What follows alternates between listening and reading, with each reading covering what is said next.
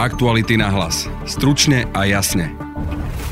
To sú tak ťažké momenty, že keď som, sme sa stretli ako očami a sme sa rozprávali, tak ja som mal len výčitku, že sme nespravili viac, že sme ich viac nezachránili. Lebo to, čo my si tie ženy prešli a tie dievčatá, to my si tu akože v 21. storočí v Európe... Hey, ale čo ste našli v ich pohľade? Lebo vy ste muž a oni Áno, zažívali tej... mužov ako agresorov. Hej. Ale čo ste tam vyčítali v tých očiach? Prázdno. Že taká neprítomnosť, ako keby sa od, odsekli od reality. Možno ako taký spôsob spracovania tej traumy, ktorú mali za sebou. V týchto dňoch si pripomíname oslobodenie irackého Mosulu z rúk radikálov islamského štátu. V polovici roka 2014 museli pred nimi doslova utekať 10 tisíce ľudí, ktorí našli útočisko v nehostinných horách. Približne 40 tisíc ich však skončilo v rukách radikálov, prišlo o život, či v prípade žien a dievčat bolo ponížených až na úroveň sexuálnych otrokyň. Konec tomu urobilo až vyčistenie oblasti od radikálov islamského štátu spred 4 rokov. Na záchranu záchrane a pomoci poníženým ženám jezítkam sa podielali aj Slováci a mimovládne organizácie Magna či Slovenská katolická charita. Ako záchrana prebiehala a ako to, že za ňou boli aj Slováci. To je už téma pre Huga Glosa zo Slovenskej katolíckej charity. Naše podcasty vznikajú vďaka vašej finančnej podpore. Môžete nás podporiť cez službu Actuality Plus už od 99 centov za týždeň alebo od 3,60 za mesiac. Všetky možnosti nájdete na webe Actuality.sk lomka plus. Aktuality na hlas. Stručne a jasne. Vítajte v podcastoch Aktualit. Ďakujem. V rámci tej prípravy na rozhovor som sa dostal aj k vystúpeniu Vian Dakilovej. Poslankyne jezickej menšiny v irackom parlamente, kde doslova uplakane kričala zachránte nás, zachránte nás, radikali nás vyhľadia, ako sa to už o to pokúšali v prípade šítov, sunitov, kresťanov či turkmenov a dodala tam naše ženy, berú do otroctva a predávajú ich. Pán Glos, čo to bolo za tragickú kapitolu? Žiaľ, tento apel je, je pravdivý, lebo v auguste, 3. augusta 2014 vlastne teroristi z islamského štátu, alebo Daesh, napadli aj mesto Sinjar, alebo Shingal po kurdsky, čo je vlastne veľké, alebo najväčšie jezické mesto v irackom Kurdistane, alebo teda na území severného Iraku. A počas tohto útoku, počas tejto ofenzívy na oblasť e, Sinjaru bolo zajatých viac ako 6 tisíc žien a dievčat, ktoré teda skončili ako sexuálne otrokyne. Zároveň boli zajatí aj mladí chlapci, ktorí teda potom boli presunutí do výchovných táborov, kde Daesh sa z nich snažil vychovať budúcich teroristov ako svojich bojovníkov. A muži, alebo teda star, starí muži, staré ženy boli povraždení, tí, ktorí nestihli utiecť do blízkych hôr. Hej, taká tá logická otázka, prečo k tomu došlo v rámci toho môjho štúdia, som prišiel na to, teda, že radikálni islamisti považovali jezidov a považujú jezidov aj za vyznávačov diabla. Prečo? Čo to je za skupina tých jezidov? Jezidi sú etnická náboženská minorita v Iraku. Čo do počtu hovoríme o číslach medzi 300 tisíc a 700 tisíc. Hoci po tomto útoku zo strany islamského štátu. Mnohí z nich ušli aj do zahraničia. Veľká diaspora sa nachádza napríklad v Nemecku. A ide o náboženskú menšinu, alebo teda náboženstvo, ktoré ako keby takou zlúčeninou alebo synkretizmom viacerých náboženstiev. Je tam zoroastrizmus, minechaizmus, židovstvo, alebo kresťanstvo, alebo aj islam, čiže prvky z rôznych náboženstiev. Zároveň to náboženstvo je oveľa staršie ako napríklad kresťanstvo, respektíve, že ono sa postupne vyvíjalo, čiže naozaj, že starodávna tradícia, ktorá postupne príjmala rôzne prvky. No a to, čo ste sa pýtali, že teda, že to vyznávanie diabla, tak v ich tradícii Boh stvoril prvého z archanielov, všetkých bolo sedem, a teda prvý sa volal Tausi Melek, on zobere na seba podobu páva, aj Tausi Melek by sme po do mohli preložiť ako anielský páv. A keď Boh stvoril Adama, tak vyzval tohto aniela, aby sa mu poklonil, tomu Adamovi. A aniel na to odpovedal, že sa nepokloní inému stvoreniu, že on sa klania iba svojmu Bohu. A vlastne za to bol povýšený na toho hlavného aniela. Ale zase v tradícii islamu je tento príbeh veľmi podobný s príbehom, ktorý opisuje zase vzburu aniela, z ktorého vlastne potom vznikol Satan, alebo teda predstaviteľ zla. Čiže v tej islamskej tradícii je tam možnosť ako keby ten jezický narratív prekrútiť a teda prezentovať potom jezidov ako uctievačov diabla. A prišlo až k tomu teda, že tých v úvodzovkách uctievačov diabla nepochopených, oni vyhľadzovali. Vieme teda, že v, v roku 2016, ak som si pozeral, v marci označila OSN e, tento zákrok radikálov voči jezidom až za genocídu. Hej, ak sme hovorili o, o tých sexuálnych otrokyniach, s ktorými ste mali dočinenie aj vy v rámci tej pomoci, v rámci záchrany. Ako došlo až k tomu, teda, že ich použili takýmto spôsobom? Hej. Ako islamisti z Daesh na základe aj tej svojej interpretácie Koránu alebo ďalších posvetných textov islamu vnímajú vlastne všetkých ľudí, ktorí odmietajú ich interpretáciu za odporcov islamu a potom je tam akoby taký rebríček tých odporcov s tým, že jezídi sú jedni z prvých, ale rovnako sú tam napríklad aj šíti a suniti, ktorí odmietajú ich učenie. Čiže ako keby tá interpretácia Daesh bola veľmi striktná, že kto nie je s nami, je proti nám a teda pri jezídoch sa to nabalilo ešte aj plus tá ich tradícia, čo sa týka uznávania ich aniela ako Božieho služobníka. Takže tých ako keby elementov, ktoré vytvorili tú nenávisť, bolo viacero. A áno, žiaľ, počas toho útoku, teda, keď bola príležitosť, tak dievčatá a ženy boli vzaté ako sexuálne otrokyne, ktoré potom žiaľ slúžili aj ako podnet pre ďalších zahraničných bojovníkov, aby sa pridali do budovania kalifátu. Čiže vlastne to dostanú no? za odmenu sexuálnu otroky. Hey, vy ste tam aj boli v rámci misie Slovenskej katolíckej charity, ktorá pomáhala aj týmto ženám. V akom rozpoložení ste ich našli? Ako spomínali na to, ako sa s nimi zaobchádzalo a, a, a ako došlo k tomu, že sa Slovenská katolická charita alebo jedna zo slovenských mimovládok dostala k tomuto projektu? Že čo sa týka samotného kontaktu so ženami, že ja úprimne poviem, že kontakte s nimi som bol, dokonca aj v rámci mesta Duhok, kde už vlastne potom bol zriadený úrad, ktorý slúžil na monitorovanie a teda zabezpečovanie pomoci pre tieto ženy.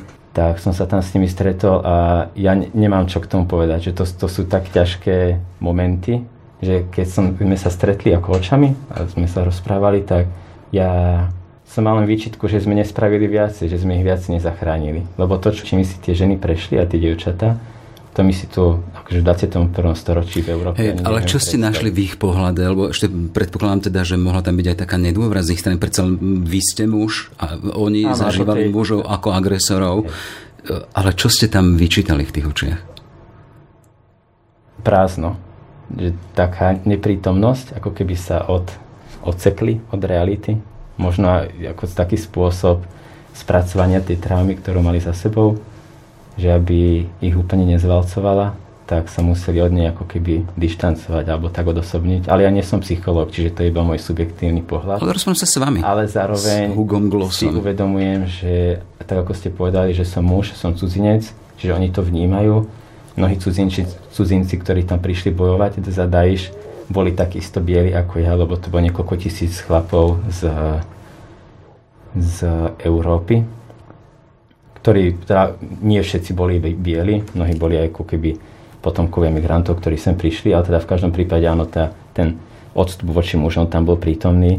A potom samozrejme, že ženy, napríklad aj z projektu Stepin, ktoré sa im venovali, tak mali k ním oveľa otvorenejšiu cestu. Čiže vlastne sme to využívali, že my sme dodávali ako keby tie finančné prostriedky a nejakú podporu logistickú, ale potom tu boli zase expertky, ktoré sa im vedeli venovať už aj na tej rovine ako žena-žena. Interpersonálne, to znamená, že vy ste potom podporovali viac teda finančne a hmotné, ano. materiálne práve tie ženy, ktoré boli s nimi v konkrétne v styku. Ano.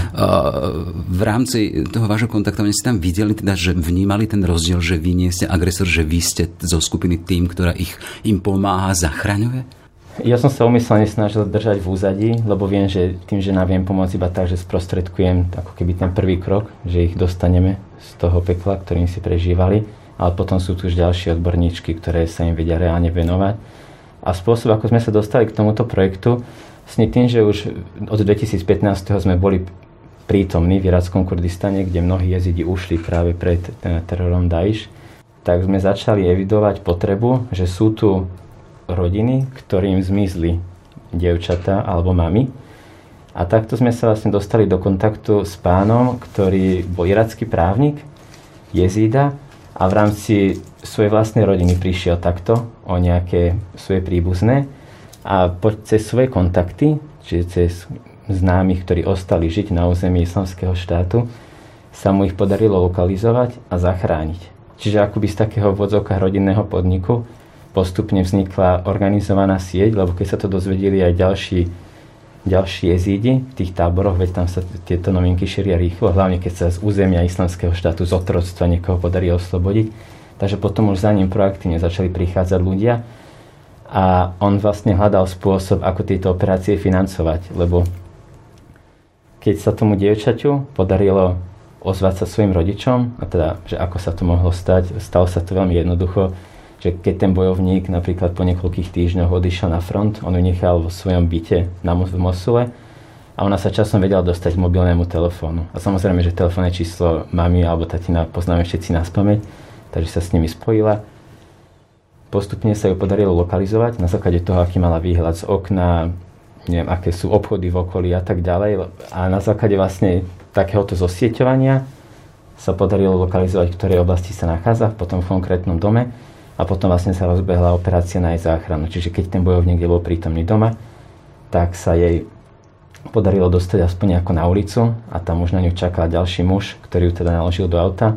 V tomto paradoxne prísna interpretácia šarie zo strany islamského štátu nám pomáhala, lebo ženy tam museli chodiť absolútne zahalené a vždy v sprievode s mužom. Takže keď už boli vytvorené falošné papiere na to, že ide o manželku toho človeka, tak ju dokázal postupne previesť do safe house, do nejakého záchranného alebo teda bezpečného domu, kde pobudla niekoľko dní alebo aj niekoľko týždňov, keď bolo treba, aby sa ako keby tá prvá vlna jej hľadania vyšumela. A tým, že išlo v celku o hambu, že teda, že ten terorista prišiel alebo že mu ušla jeho otrokyňa, tak potom, keď už opadla tá prvá vlna hľadania, tak sa ju podarilo vlastne dostať všelijakými bočnými cestičkami mimo, mimo územie kalifátu do, do bezpečia, kde vlastne potom sa stretla so svojou rodinou, overil sa jej príbeh a tak ďalej, aby sme vedeli, že naozaj nešlo o zneužívanie finančných prostriedkov, ale naozaj o konkrétnu reálnu pomoc reálnej žene alebo žene. Hej, ste povedali, že mi je ľúto, že e, sme ich nezachránili viac. Koľko, koľkým ženám ste pomohli vy, konkrétne vaša organizácia? V rámci našej finančnej podpory bolo zachránených 16 žien a potom ďalších, ďalším 13 bola poskytnutá zdravotná alebo psychosociálna alebo akákoľvek ďalšia potrebná pomoc, už keď vlastne boli, boli v bezpečí. Ale my sme boli ako keby jeden zo sponzorov týchto projektov, že nebolo ich veľa, ale tým, že išlo vlastne v podstate o veľmi také neštandardné fungovanie, ale my sme mali výhodu v tom, že sme boli veľmi flexibilní, čiže ak sa podarilo nejakú ženu lokalizovať a bola príhodná situácia ju zachrániť, tak my sme vedeli reagovať v horizonte niekoľkých hodín. Takže na, v porovnaní s inými veľkými organizáciami, ktoré vedeli síce väčšie finančné prostriedky uvoľniť, ale ten rozhodovací proces bol oveľa zdlhavejší. Mm-hmm. Čiže mne tu na Slovensku zazvonil mobil z Iraku, že tá, takáto situácia, či do toho môžeme ísť. A keď sme vyhodnotili, že áno, že toto je jedinečná príležitosť, tak proste v horizonte dvoch, troch hodín sme vedeli roz, akože dať zelenú na to, aby sa ten tým v Iraku rozbehol a dostal tú ženu von. Jasné. E, odtedy, ako sme spomenuli, sú 4 roky. E, ste stále prítomní v Iraku a s odstupom toho času, aké reakcie sú na to, čo ste vtedy urobili? Čo sa týka Iraku samotného, tak áno, sme tam prítomní hlavne v tej severnej časti, kde vlastne ušla veľká časť tých vnútorne vysídlených osôb pred terorom tzv. islamského štátu. A čo sa týka tohto projektu, tak pán Khalil Aldáky, ktorý stál na čele tejto siete, alebo teda pomocnej, tej, záchrannej, mm-hmm. spolu so svojou manželkou Aminou, Amina Said Hassan, tak my sa spolu evidujeme, viackrát sme sa stretli a on je známy pojem v tej komunite jezickej alebo aj teda kurdskej, ale čo sa týka našej pomoci ako Slovenská katolická charita, tak náš úmysel nebol teraz budovať nejakú značku alebo brand, ale reálne pomôcť ľuďom v núdzi. Čiže toto sa podarilo a už potom bude ako keby na tej orálnej histórii alebo tradícii, ktorá je v Kurdistane veľmi bohatá, aby sa ako keby ten, tie príbehy rozprávali ďalej. Mm-hmm. Uh, aktuálne rozprávame 4, 4 roky po tom, čo sa stalo, akým spôsobom ste pomáhali, hovoríte, že ste tam stále prítomní, akým spôsobom, aké sú teraz vaše formy pomoci? My sa momentálne špecializujeme na tri oblasti. Prvá je podpora vzdelávania, teda detí a mladých ľudí, lebo vnímame, že oni sú budúcnosť tej krajiny. Takže ak, sa má, ak má dôjsť k jej obnove a normálnemu fungovaniu, tak potrebujeme investovať úsilie a peniaze do detí. Druhá oblasť je v podstate pokrývanie základných životných potrieb. Primárne sa sústredujeme na studne s pitnou vodou, kde vlastne spolupracujeme aj so Slovenskou agentúrou pre medzinárodnú rozvojovú spoluprácu, aj s konferenciou biskupov Slovenska, a spoločne vlastne staviame nové studne s pitnou vodou pre tie obce, ktoré prijali v tom 2014 tých vnútorných vysídlencov, lebo nie všetci skončili v táboroch, mnohí utekali aj do, k svojim príbuzným v rôznych obciach a tým, že tie obce už vtedy čelili nedostatku pitnej vody a keď sa zrazu zdvojnásobil počet ľudí v obci, tak vlastne tá kríza alebo dostupnosť pitnej vody sa ešte viac zhoršila, takže sa snažíme reflektovať túto potrebu. A tretia oblasť je podpora kresťanských komunít, tým, že okrem jezidov aj kresťania boli vo veľkej miere prenasledovaní zo strany islamského štátu. Hey, tá vaša činnosť a tá vaša pomoc na mieste je nemysliteľná bez toho, aby ste mali prostriedky, aby ste mali peniaze. Sú Slováci e, štedrí pri podpore takýchto projektov? Áno, sú. Tak vážnych? My máme v podstate tri druhy financovania, alebo tri kanály. Prvá je konferencia biskupov Slovenska, ktorá organizovala zbierky v katolických kostoloch zameraných na pomoc prenasledovaným kresťanom a utečencom, čiže toto je jeden zdroj financovania, cez ktoré sa snažíme pomáhať. Druhý je Slovenská agentúra pre medzinárodnú rozvojovú spoluprácu, čo je vlastne rozpočtová agentúra Ministerstva zahraničných vecí a európskych záležitostí. A tam predkladáme žiadosti o dotácie na projekty v Iraku. A tretia oblasť sú individuálni darcovia, ktorí teda oceňujú to, čo robíme a z vlastných finančných prostriedkov vlastne prispievajú na naše projekty.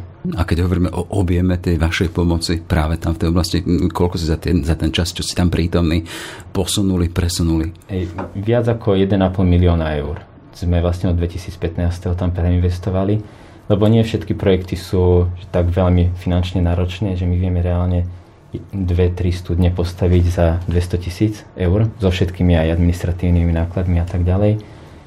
Zároveň keď postavíme nejakú škôlku alebo vybavíme škôlku v Sýrii, čo teda odbočím trochu z Iraku, tak tam sa rozprávame o sume nejakých 20 tisíc eur na vybavenie škôlky plus teda administratívne alebo personálne náklady na personál alebo rôzne komunitné centra alebo keď sme distribuovali potravinové hygienické balíčky, tak tam to išlo do desiatok, respektíve už stoviek tisíc eur. Čiže aj každý ten projekt má ako keby rôznu finančnú náročnosť a teraz snažíme sa zameriavať na tie, ktoré reálne budú mať že optimálne dlhotrvajúci dopad na, na tú komunitu, ktorá pomáha. Hej, s tou vašou skúsenosťou a to, čo sme hovorili, boli ste so ženami, ktoré boli takýmto spôsobom zneužívané, e, pomohli ste im, chodíte do oblasti, vidíte tam tú situáciu, ktorá je, e, dá sa charakterizovať aj tým, že je biedna. Hovoríte, že budujete tam studne so vzácnou vodou, voda, ktorá je najvzácnejšia možno v danej oblasti. E, ako, ako to poznačilo váš život a možno pohľad na existenciu tuto v našich končinách? Po každej ceste, keď sa vracam z Iraku alebo zo Sýrie, tak si vedomujem, že napriek tomu, že koľko ďalších vecí je na Slovensku potrebné zmeniť, tak sa máme veľmi dobre, nadštandardne v porovnaní s mnohými ďalšími krajinami. Takže určite ma to učí veľké vďačnosti za to, čo mám doma, čo sa týka mojej rodiny alebo priateľov, alebo za to, že môžeme ísť večer na ulicu a nič nám nehrozí aj keď sú medzi nami nejaké napätia, teraz sa tak veľmi hovorí o polarizácii spoločnosti a nejaké rozpade sociálnej kohezie, tak ešte stále sme v bode, keď to môžeme zvrátiť, len teda už je na nás, že či budeme chcieť s tým niečo robiť alebo nie. Lebo tým, že som navštívil reálne krajiny, kde ten štát prestal existovať alebo prestal zastávať tú úlohu, ktorú by mal zastávať, tak tie následky sú veľmi zlé a najviac si to odskáču opäť, že obyčajní bežní ľudia. Toľko teda Hugo Gloss zo Slovenskej katolíckej Charity. Nech sa vám darí všetko dobré. Ďakujem veľmi pekne. Aktuality na hlas. Stručne a jasne. Naše podcasty vznikajú vďaka vašej finančnej podpore. Môžete nás podporiť cez službu Actuality Plus už od 99 centov za týždeň alebo od 3,60 za mesiac. Všetky možnosti nájdete na webe Actuality.sk lomka plus. Aktuality na hlas. Stručne a jasne.